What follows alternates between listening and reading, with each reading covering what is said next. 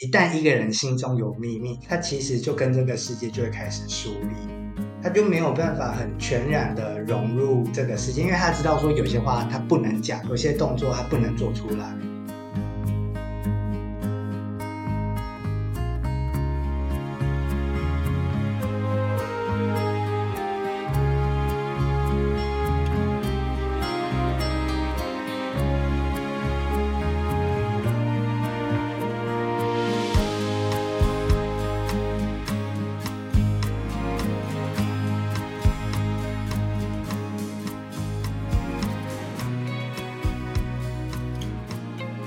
一本好书，今天如此，将来也如此，永不改变。Hello， 大家好，欢迎收听一本正经，我是今天的主持人，我是威南。我们今天还有另外一位同仁。嗨，大家好，我是 Tina。那今天呢，很开心受到皇冠出版社的邀约。那我们今天要跟一位算是新锐作家来聊聊天，他是冯国轩，待会请他跟大家打声招呼。那今天要跟他聊一下他的新作品哦，这本书还没有出版，那很有幸我们可以先看到这一本书《黑雾微光》。对，那请国轩先跟大家打声招呼。Hello， 大家好，我是国轩。然后我呃四月份要出版我的第一本散文集《黑雾微光》，啊，那是写我成长的故事。好，那今天我们会有一些问题想要请教一下这一本书的成书过程，然后还有一些书籍我们阅读起来的感想，想要问一下国轩一些问题。好，那首先由我来提问哦。那这本书在看的过程中，其实看到越后面觉得越感人，因为蛮多在描写亲情的部分哦。那这一本书一开始就有写到你的两位至亲的离去嘛，一个是母亲，一个是外婆。那母亲在过世的时候，你其实才刚三岁，那时候年纪很小。那一开始的第一章有一篇叫《洋楼》，这篇一开头的写法是一种写物寄情的方式。那这种方式其实蛮蛮好带领读者阅读的，也让读者直接感受到你在治伤时候的那种情感张力。可是你在写的过程中没有直接用现在的你的角度去写，你是把视角穿梭在一下子是三岁的你，那一下子是现在的你。这一种阅读的感受我自己还蛮享受的。那我想请问一下国轩，你这个构想是怎么产生的？你为什么会想要穿梭在现在的你跟三岁的你之间这样去写？欸、老实说这真是被你们点出来我才发现有这件事。因为老实说我在写作的时候啊，就是很凭直觉、嗯、就是 我, 我, 我也没有在管说什么视角啊还是、呃、羞耻啊什么的，我都是只能凭直觉。那你们提到这件事的话，我想应该是因为如果我都是用小孩子的眼光来写，那可能那个情感没办法太深，就一切都会变得太小孩子，那必须要由我现在的我去诠释以前那样回忆里的画面，这一篇文章的深度才会有层次出来。嗯，然后写写洋楼的时候啊，其实我就知道说、哦、这一篇是要写妈妈，可是写丧礼啊还是写悼亡这种题材，其实在散文里面已经很多了。嗯，然后我就想说要写一个有趣一点，然后我就想想想想想说那丧礼有什么有趣的事情可以写，然后我后来就想到那个那个短处，对，然后我就想说如果用一个写模型屋的手法去描绘它，再用它来带入我比较、嗯、悲伤的情绪，那那这个文章应该层次感会比较好。对，嗯，你在其中有提到说，因为妈妈其实在你三岁的时候就过世了嘛，对，你对她的记忆算是相当的短暂。那你是怎么把对母亲这种短暂的情感跟同时的记忆投注在你的写作当中的？因为时间其实真的并不长。其实那个时候我妈过世的时候我才两岁多三岁，其实老实我连有没有喊过她妈妈我都不记得。然后可是我、嗯、我脑袋有一些，因为我记忆力比较早开窍，我大概两岁多我就有记忆力，所以我就有一些很像幻影的画面在我的脑袋，我就会想到我妈帮我们洗好澡，然后她她也洗好澡，然后从浴室走出来，可是我记得那样的画面，可是她的脸居然都是模糊的。我关于我妈的那个记忆就是大概都是要靠我周围的亲人，我的阿伯啊、嗯啊、外公外婆他们来描述，然后再加上我自己的脑补，才能建构出来。可是老实说，大人他们其实不太爱讲这种已经过去，然后有一点负面的事情，他们不太爱提。就只有我外公最喜欢讲，然后我外公好像就很怕我跟我姐忘记我妈。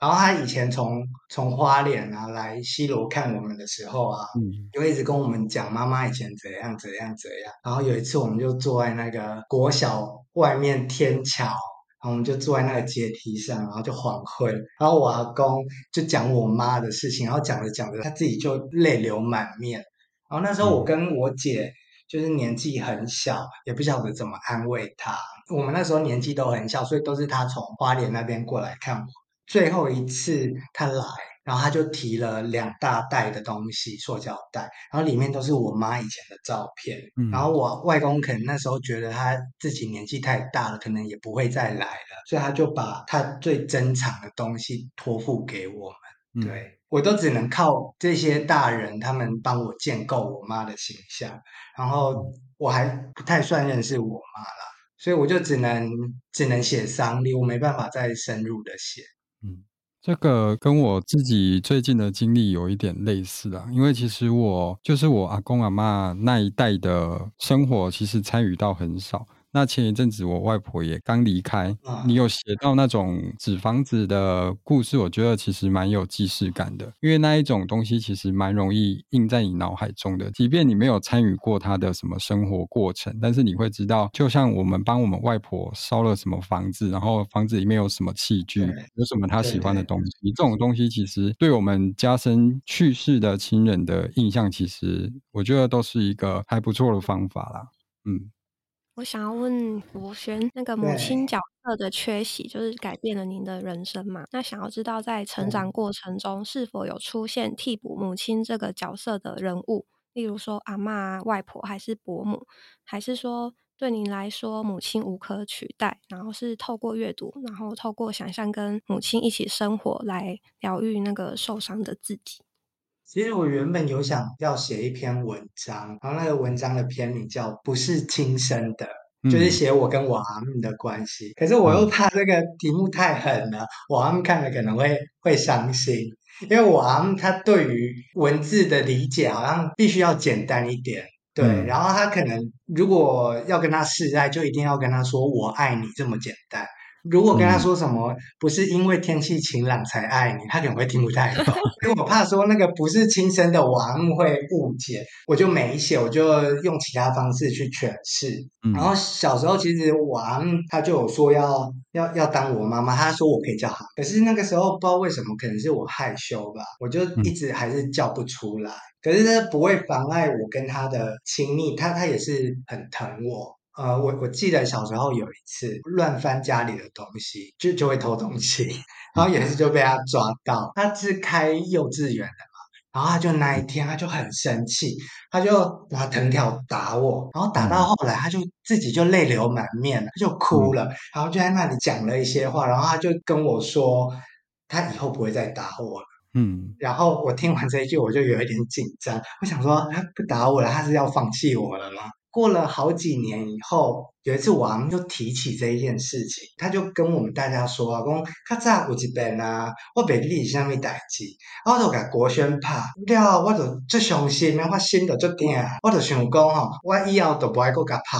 嗯，然后我就心里想说，哦天啊，我阿嬷居然还还记得这件事，他就帮我留面子，他他就没没有讲原因。对，嗯，所以其实阿嬷就像我我妈妈一样，后来我爸就娶了继母嘛。然后我爸就希望说我跟他一起住，可是我搬过去以后就有一点适应不良，然后就整个人就很没自信，然后有一次我就在路上拉拉手，然后就整个状况不太好，被我阿伯看到，然后我阿伯就跟我说如果住不习惯他可以帮我跟我爸讲，就是搬回去跟他们一起住，然后我阿嬷也说就是不要我阿口，对，然后我就一直跟着阿伯阿嬷住，然后就长大。所以其实我阿嬷大概就是替补了我妈的那个形象，可是总归讲我我也还不是她亲生的，嗯，然后我也不觉得我她必须要承接妈妈这个角色，因为阿嬷其实就是阿嬷，就是因为他是阿姆，我不是他亲生的，他还对我这么好，嗯、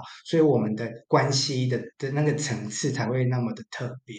对，嗯，有看到你的社群前一阵子有发了一篇你跟阿姆的贴文哦，其实看到那个过程觉得蛮感人的，因为一般人我们在说如果从小失去自己的爸爸或妈妈，那比较会照顾的可能就是阿公阿嬷，或者是甚至是自己的兄弟姐妹，很少看到有伯父伯母愿意这样付出的，这个情感我是真的觉得蛮特别的，就是视如己出这种感觉，就好像打在你的身体，就是痛在阿姆的心上这样。对对对。那我接下来想问国轩哦，因为这本书其实有四个大章节，那第二章主要是在书写你的家人哦，从你的妈妈，然后外公外婆，家里的阿公阿嬷，还有你的姐姐跟爸爸，那到最后还有写到继母跟你的阿姆，就是你的童年的见识其实非常的多元，你感觉看了很多很特别的东西，那这一些你的见识好像我们在后面看到文章的进行是算是一种推理啊。那其中看到很多你的长辈对你的爱，可是这些爱有部分也可能转成了一种恨跟埋怨，所以我在阅读的时候感觉你是在被爱跟矛盾中成长的，所以让你学会了去怎么观察人的情感交流，这个在书里面的描写其实蛮深刻的。那我想请问您说，家人这个生命的成分啊，就我们刚刚提的这些家人，在书中你写的书中的你跟现在的你的看法有什么不一样呢？以前就是我我们家其实就是一个大家庭，全部人都会一起吃饭，然后我堂哥堂姐就阿伯他阿姆生的小孩就大我大概一轮以上，就差十二岁以上，所以他们就要、嗯、我们就会抢那个遥控器，他们要看什么龙翔电影台，然后我要看卡通，然后大家就可以为了这种事情吵很久，然后阿姆还要出来就是主持公道，这样子就有点像四肢愈合的电影那样。嗯，就是不是一家人在那里围着吃饭然后吵吵闹闹。那个时候我也是有意识到说我是寄人篱下，就比较会看人家眼色吧，比起同辈，比起我哥我姐，嗯，那个时候一方面享受这样的家庭生活，可是一方面就又会渴望说是不是有一个真正自己的家。对，然后后后来我当然就选择离开，然后就自己生活，我就无法再拥有这样就这么吵闹温暖的家庭，然后所以写这本书大概就就有点怀念那个时候的那个情景。可是我也知道说，因为我哥我姐他们现在也都各自成立家庭啦，然后我觉得我们其实都有各自的人生，我们就有点像原本是在一个矿车那种矿坑，就是我们都是坐在同一台矿车里面，然后在那里吵闹彼此疼惜，然后可是我们现在就各自都有各自的一辆车，然后各自都有各自的轨道，我们就会越来越远。然后又加上他们是异性恋，他们就有小孩啊什么的，他们有小孩以后就会以小孩为主了，然后像我没有小孩，我当然就会过另一种人生。然后我们之间的关系也有点像客人那样，就是有些话以前好像都可以随便乱讲，然后现在就会想一想说，诶，这样得体吗？还还还是我会跟他们讲的都是比较好好一点的事情。对，嗯，然后可是在某些紧要关头，我们都还是会彼此为彼此开心，或者为彼此 M 刚这样子。嗯，然后我想如果过去的这种家庭啊家人啊什么的，我想就只能怀念吧。我们最重要的还是要找到我们未未来的家人，要走自己的路，然后要看着自己的未来这样子。就是其实在读这一篇的时候，我有我有一些相同的际遇啦，不过因为我的情况跟你比较相反，所以感受上有点不一样。幼稚园的时候，因为家里的因素，我搬去我外婆家住，那那个时候也会有一种心态，就说太好了，我要脱离家里，我不用被我妈妈念怎么样。可是你到了外婆家之后，你会发现他们家吃什么，几点吃饭，怎么洗澡，各种习惯其实都跟你不一样，然后我再怎么样好像就融不进那个家里面，那我毕竟就是个外人，我还是会比较希望回到我真正的我的家里面。对，所以在看第二章的时候，我就感触很深啊，可能因为我自己有一些相同但是处境不太一样的状况下，所以有想到到一些事情。你嗯，你是不是会在互动里面感受到一种很特别的客气？对，就是他们好像会过分迁就于我，那我好像又会是对，无所谓于他们，就是有一种好像不是亲人会发生的那种情感交流，但是其实我们也是有血缘的。对，高中我就后来就住宿了嘛，然后那个时候嗯我哥有时候会回来，我就发现一件事情，我要离开阿木家的时候，我一定会把我的房间整理干净，周末的垃圾我一定会倒掉。可是我发现我哥离开的时候，就他的房间是跟战争一样，就什么冰火啊那些酒瓶嗯，啊，就会在地上，然后棉被、没折、衣服这样乱丢。我就想说，天啊，这是这真就是我们两个人完全不同的地方，因为他觉得妈妈会帮他收，可是我就觉得嗯，说我不能对，麻烦人家，这样子嗯嗯嗯。就是这样的感觉。嗯，那我想要问一下说，你在写这些文章的时候，你在找你过去的时候，你的心境，你当下的心境是怎么样的呢？其实就是怀念吧，然后嗯会感谢那一些微小的善意，就是嗯他们其实也不需要对我这么好，可嗯是因为他们的慷慨，我我才能顺利的长大。其实就是感谢啊，有一点像感谢那样，然后也嗯想安慰，应该有很多人就跟我一样，就是可能家庭不是那么正常的一个爸爸一个妈妈这样子，嗯嗯有很多人是单亲啊，还是跟爸妈不和啊什么的。那嗯我觉得这样的书是不是也可以给他们一些安慰，然后可嗯以支撑他们说，只要自己可以保护好自己，自己照顾好自己，然后努力长大这样子。嗯。其实现代生活很多家庭的状况都不太一样，也并不是说所有家庭都是一个妈妈一个爸爸和乐融就融的是组圆成。满的家庭，对，对，所以大家可以多去接触这些故事，或许可以得到一种新的感受吧。这个世界上有很多种不一样的家庭在发生，然后在讲不一样的故事。嗯，好，那第二篇主要都是在写家人嘛，那第三篇大概都是在写你的童年的回忆，然后还有你的成长故事。当然，家人的成分是继续在这一章里面出现。那第三章里面有很多人开始陆续登场。他们好像就是在为你的人生做一点记录吧。大部分的，因为刚刚有说到你是在西罗长大的，你的故乡的生活的书写，然后你的兴趣啊、你的邻居，甚至到你的身份认同等等，这个都写在第三章里面。那第三章里面，其中有一个部分是我觉得非常感人的，就是你跟父亲的情感的方面。两位的情感好像很紧密，但是又因为继母的关系变得非常的矛盾。爸爸对你的好恶，就是其实又蛮彰显，但其实又很隐晦在心中。你所有的家人的里里面呢，不是对你非常好，就是对你非常的不好。就是在这两种情感之中，爸爸就是相对特别的存在。那我想要问一下，你在追求你的身份的认同的时候，包含你对家族啊、你的同学朋友，甚至是你的性别认同等等，你觉得你最冲突的，你的内心的感受是什么？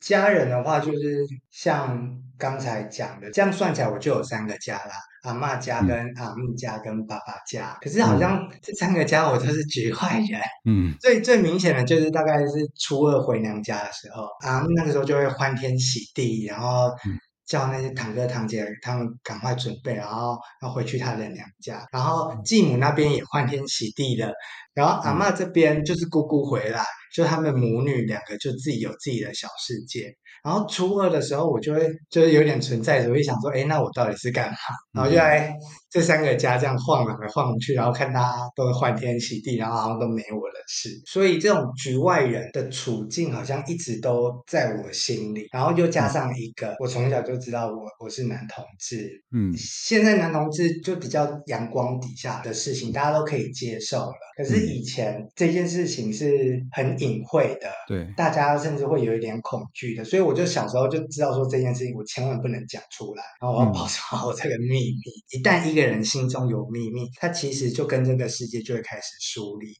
他就没有办法很全然的融入这个世界，因为他知道说有些话他不能讲，有些动作他不能做出来。嗯，就这样的一个局外人的心态，其实就有影响到我成长，然后甚至影响到我现在吧，比较会去在意外在发生的什么事情。你是不是觉得这个局外人的感受，不单是在家里像个局外人，跟这个世界你也是个局外人一样，有这种感觉吗？到学校也是啊，然后又加上别人会嘲笑，就会笑说哎、嗯欸、娘娘腔啊什么什么的、嗯，就要想办法在这样的的夹缝里面就是生存下来。对、嗯、然后也不知道为什么，就是也没有像那个黑暗荣耀那样，就后后来就变成比较黑暗，就想说我要报复。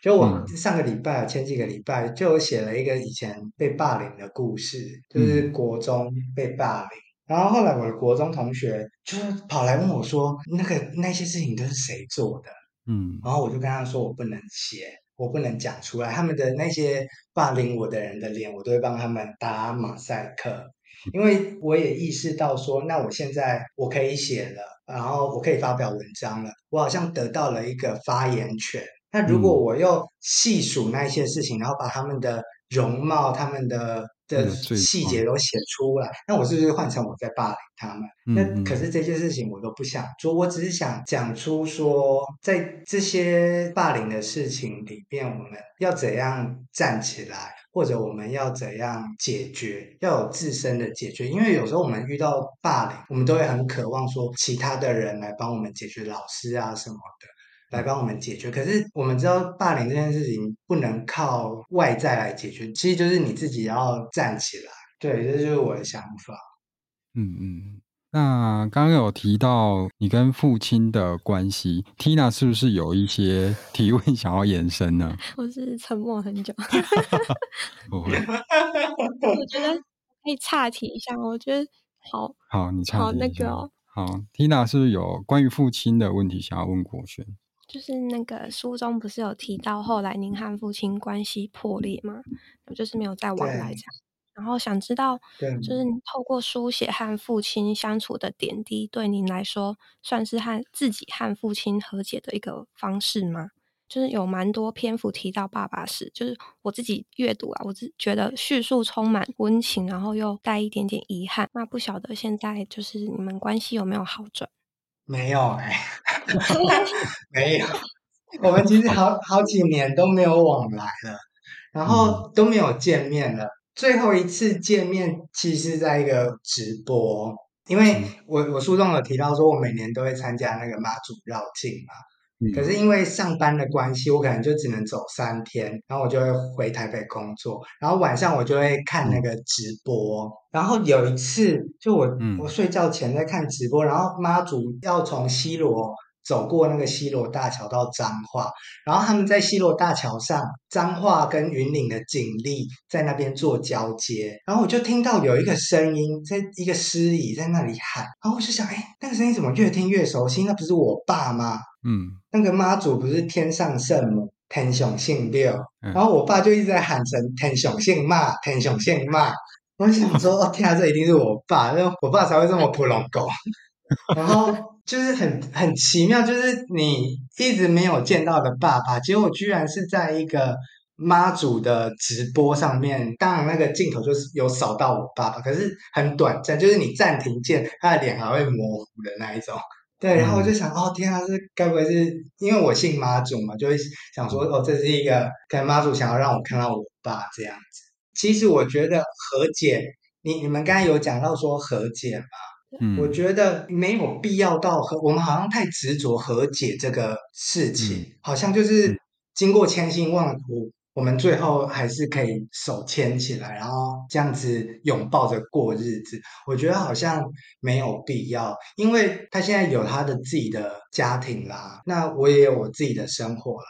然后如果我回去我继母可能看到我也会不高兴、嗯、那也许我们就各自过各自的生活，又加上我跟我爸的个性其实就是非常的就是互斥吧，可能我们两个太像了，就是两个那个磁极就是会互斥这样子，那也许我们就各自过好各自的生活，那我觉得那就是一种对我们的人生的和解。对对啊，妈祖可能想让你看到他现在过得很好，很有力气在那边当司仪。对，这妈祖帮你们签个信这样。其实写我爸、啊、在这里面大概前面都会写我们最甜最浓的记忆，像什么日历上的图画，然后揩油那些，其实都是我跟我爸最甜最甜的记忆。那那些记忆是我永远会放在我心上、嗯、然后大概是从我的爸爸不一样那一篇开始，我跟我爸的关系就那种破裂的那个局势就就坦白给读者看了。嗯，然后其实我的爸爸不一样那篇很难写，那篇我、嗯、我大概写了一个月吧，还写不好、嗯、然后写到后来都已经交稿了，然后到三教，其实三教都已经要出书了，对，然后我还删了很多东西，不能写出来的东西，嗯，对，在里面，然后也也许之后还会把它好好的写出来，对、哦、我会期待的。这、就是这、就是在预告第二本书，这太快了。没有，因为我会想说写散文啊，我会顾虑到别人的人生，就是我爸有他自己的人生啊、嗯、那这一本书写出来，也许他周遭的人都会看到，那我爸呢，他要怎么活下去，就是他可能不希望这些事情被曝光，我还是写出来，可是我写的时候还是很小心，就是我只是写我单方面的感受，然后关于他的我都点到为止点到为止这样子，就是大概也是散文很难写的地方，就是你要顾虑到别人有别人的人生，然后他们的人生要继续走，你不可以因为你想写作就破坏了他们的人生。所以其实就也没有说要什么特别的和解，你就把觉得很很甜蜜很珍贵的部分留在心上就好了。对，我想问就是假设因为现在不是没有往来嘛，那如果有一天例如说可能爸爸可能年纪大了，然后他离开这个世界，然后那你会觉得啊、呃，怎么我们后面就是都没有继续了，这样会觉得遗憾吗？还是说保持现在这样子就是最好的结局了这样？我不会遗憾耶、欸老实说，我经历了很多的家人的死亡。如果以一个家族数来说，我的阿公、阿嬷、外公、外婆、妈妈都过世了，我爸也不相往来，那我大概就剩我姐。这样的局面就是我的选择，我就必须要承担，我过年的时候我必须要一个人吃饭。嗯、那我爸他就他有自己的家庭团圆，我姐有他自己的家庭团圆，然后我就自己一个人吃饭，那这就是我的选择啦，所以我后来应该也不会再后悔了。嗯，对。我个人是很喜欢白雾这一篇的叙述手法，然后就因为后面剧情翻转，我觉得非常惊喜，很好看，然后想要就是写出、嗯呃、学生时期谈恋爱的模样啊，或是暗恋的卑微与酸楚，就是我觉得很有共鸣。那我想要询问就是家庭背景对您的恋爱经验有产生哪些正面啊或是负面的影响？这篇很有趣，我一开始并没有要写那个初恋，我一开始其实只是想要写那个公车站、嗯、因为诶像维南是不是你们在台南啊，你们应该就知道说那种比较偏乡的公车站大概一个小时只会来一班，然后都会来那种很破很破的车，很小台的那那对对对，然后他们会说什么那是什么台北淘汰下来的公车之类的，可是它又是我们那个小镇跟外界唯一的连结，像我们都没有小孩子都没有开车或骑摩托车嘛，然后我们如果要去什么斗六啊什么的就只能搭那个客运，然后所以我对那个客运就有一种很深很深的情感。我原本是要写那个客运，可是写停好车的那一刻我就看到一张脸，就是看到我暗恋的那个男生的脸，然后故事就发生在他身上。然后你刚才是说家庭背景对我的恋爱经验有有没有什么影响吗？对，我跟我姐有讨论过，我们都以为说我们这辈子就是 Q 感，我们就是在一个比较复杂一点的家庭长大吧，可能这个世界就是对单亲家庭有偏见，然后就会觉得好像单亲家庭生长的小孩子未来可能感情也会不顺啊还是怎样，然后我跟我姐就是这么想，我们想说我们未来可能不会幸福了，然后像我姐就是对单亲家庭这件事情好像特别更敏感，因为有一次我就是我姐我那时候五专，然后她在跟她同学讲电话，然后我就刚好上来二楼，然后我就听到我姐在那里讲说我妈怎样我妈怎样，我想说天啊你哪来的妈妈我就想说你在隐瞒自己的身世吗？你在虚构自己的妈妈吗？然后我后来就坐在她旁边听，我就想哎。他讲的好像就是把阿姆、阿嬷跟继母就是混合在一起，然后变成妈妈。然后那一刻我就知道说我姐可能比我还要受伤，她就会隐瞒起自己的身世这样子。嗯，然后不过长大以后我们各自都还蛮顺利，像我姐结婚啊什么的也都很很顺利，所以我们就想说以前都想说我们应该未来不会幸福，可是后来好像都很顺利得到，然后我们就在那里讲说是为什么。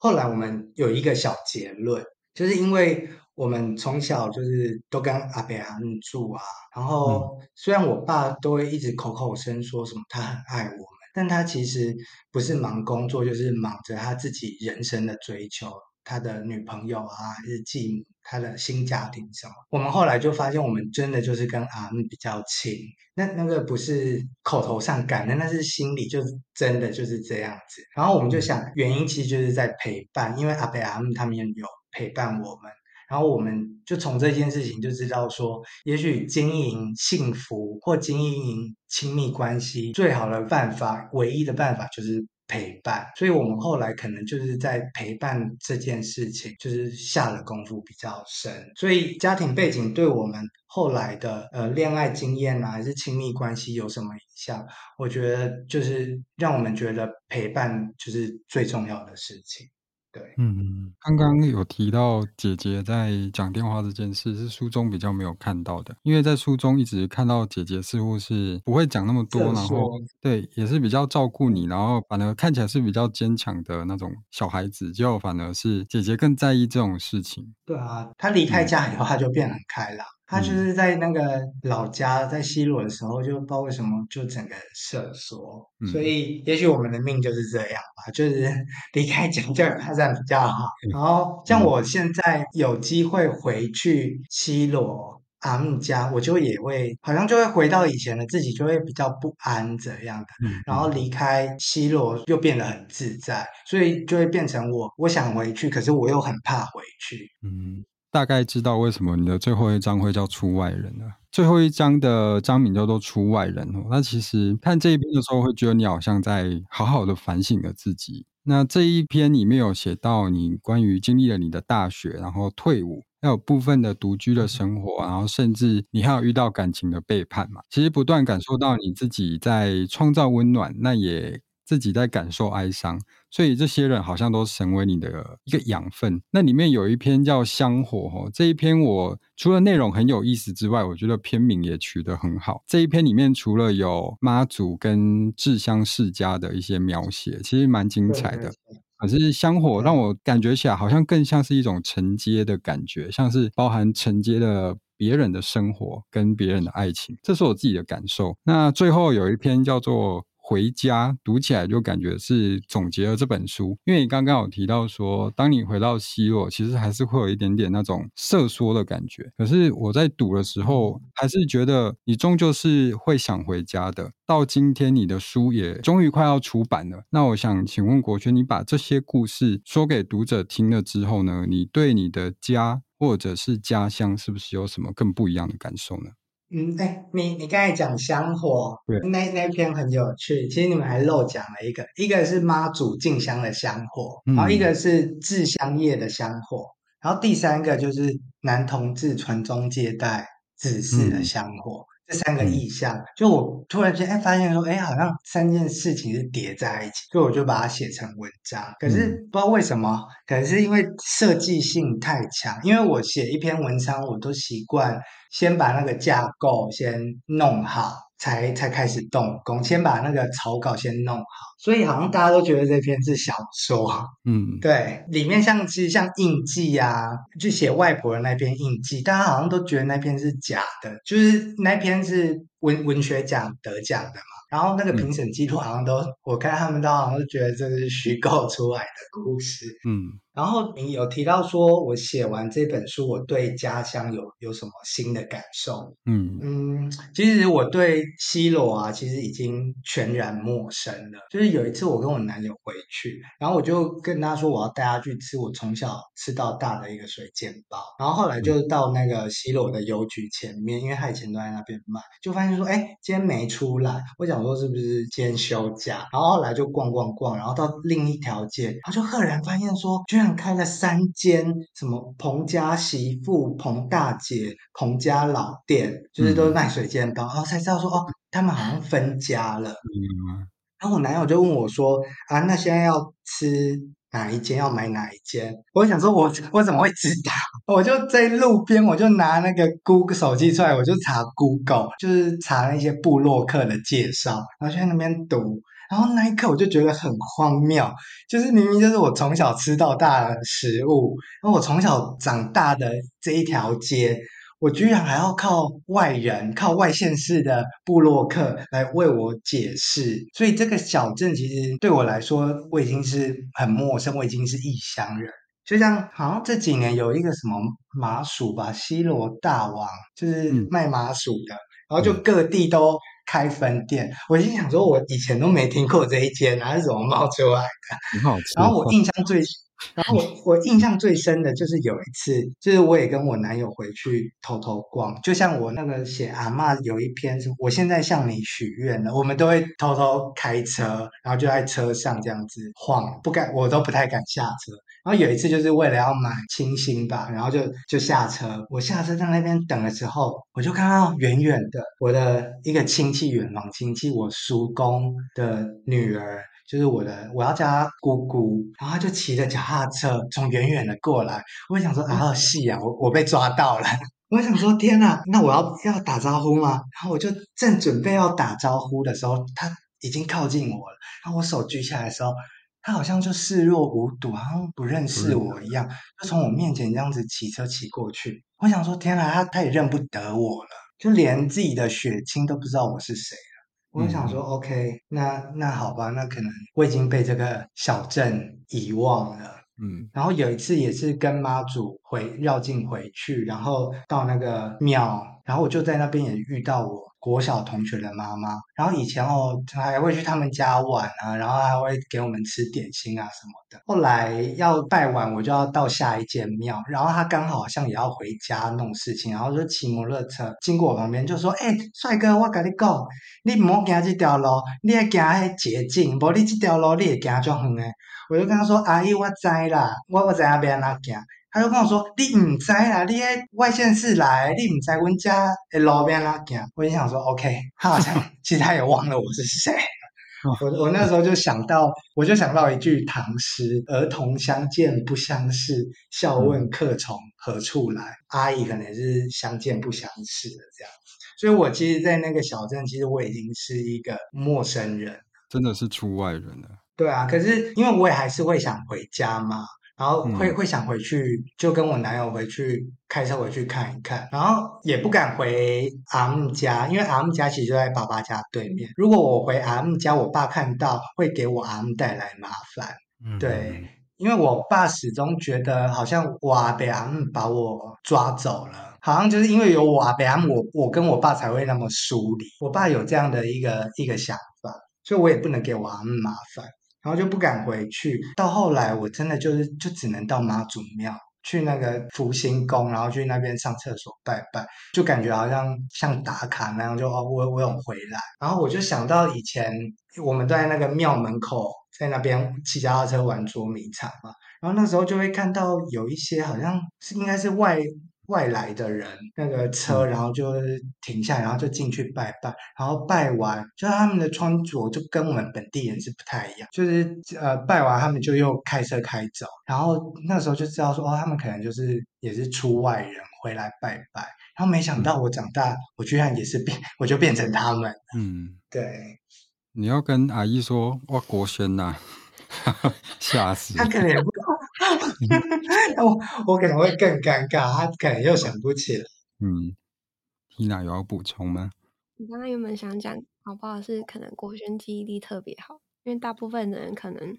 嗯嗯嗯，所以这肯可能就是老天爷也希望我写作，因为我发现好像很多人都会忘掉自己的事，然后就只有我记得。那也嗯许我的工作就是帮我同辈的人生活的时代，把它好好的描绘下来，这样子。嗯，这本书四月会跟大家见面哈，不晓得这一集给大家听嗯，到的时候呢，我们会不会赶在书之前？那不管怎么样，谢谢国轩今天跟我们分享了，其实蛮多我们在书里面没有看到的东西耶，觉得还蛮感动的。那国轩，你是不是有一个什么惊喜小礼要分享给听众呢？就是我们这本书是三月二十一预购，然后嗯三月二十七号上市，然后我们嗯在五月二十号在济州安有一个座谈会，就是也嗯也是签书会，然后那一天嗯就很荣幸有邀到那个《神人之家》的导演卢嗯颖良导演要对谈。嗯然后神神人之家其实也是处理家庭跟回家的问题，所以嗯那天也许会很精彩。如果大家刚好有来台北，就是来报名参加，它网络会有连结，大家要要先登记。然后嗯那一天我有准备了一个礼物，就是以黑雾为光为发想的一个我亲手制作的小礼物。然后可是这个礼物我们必须要先保密，因为我们希望就是当天的时候给读者们惊喜这样子。嗯嗯，然后这次就是谢谢很多人疼惜这本书，还有正大书城，也很谢谢你。嗯，谢谢国轩跟缇娜今天跟我们聊了这么多。那刚刚有讲到五月二十号，各位读者，如果你刚好人在台北，刚好又没事，可能天气也蛮好的，就欢迎到济州安去参加这一场新书会吧。好，那今天很谢谢国轩跟我们聊天哦，就希望读是，者好好期待这本书的出版吧。嗯，谢谢好，大谢家，谢你们，谢谢谢，谢哦，谢谢谢，国轩，拜拜，拜拜。拜拜。拜拜，拜拜。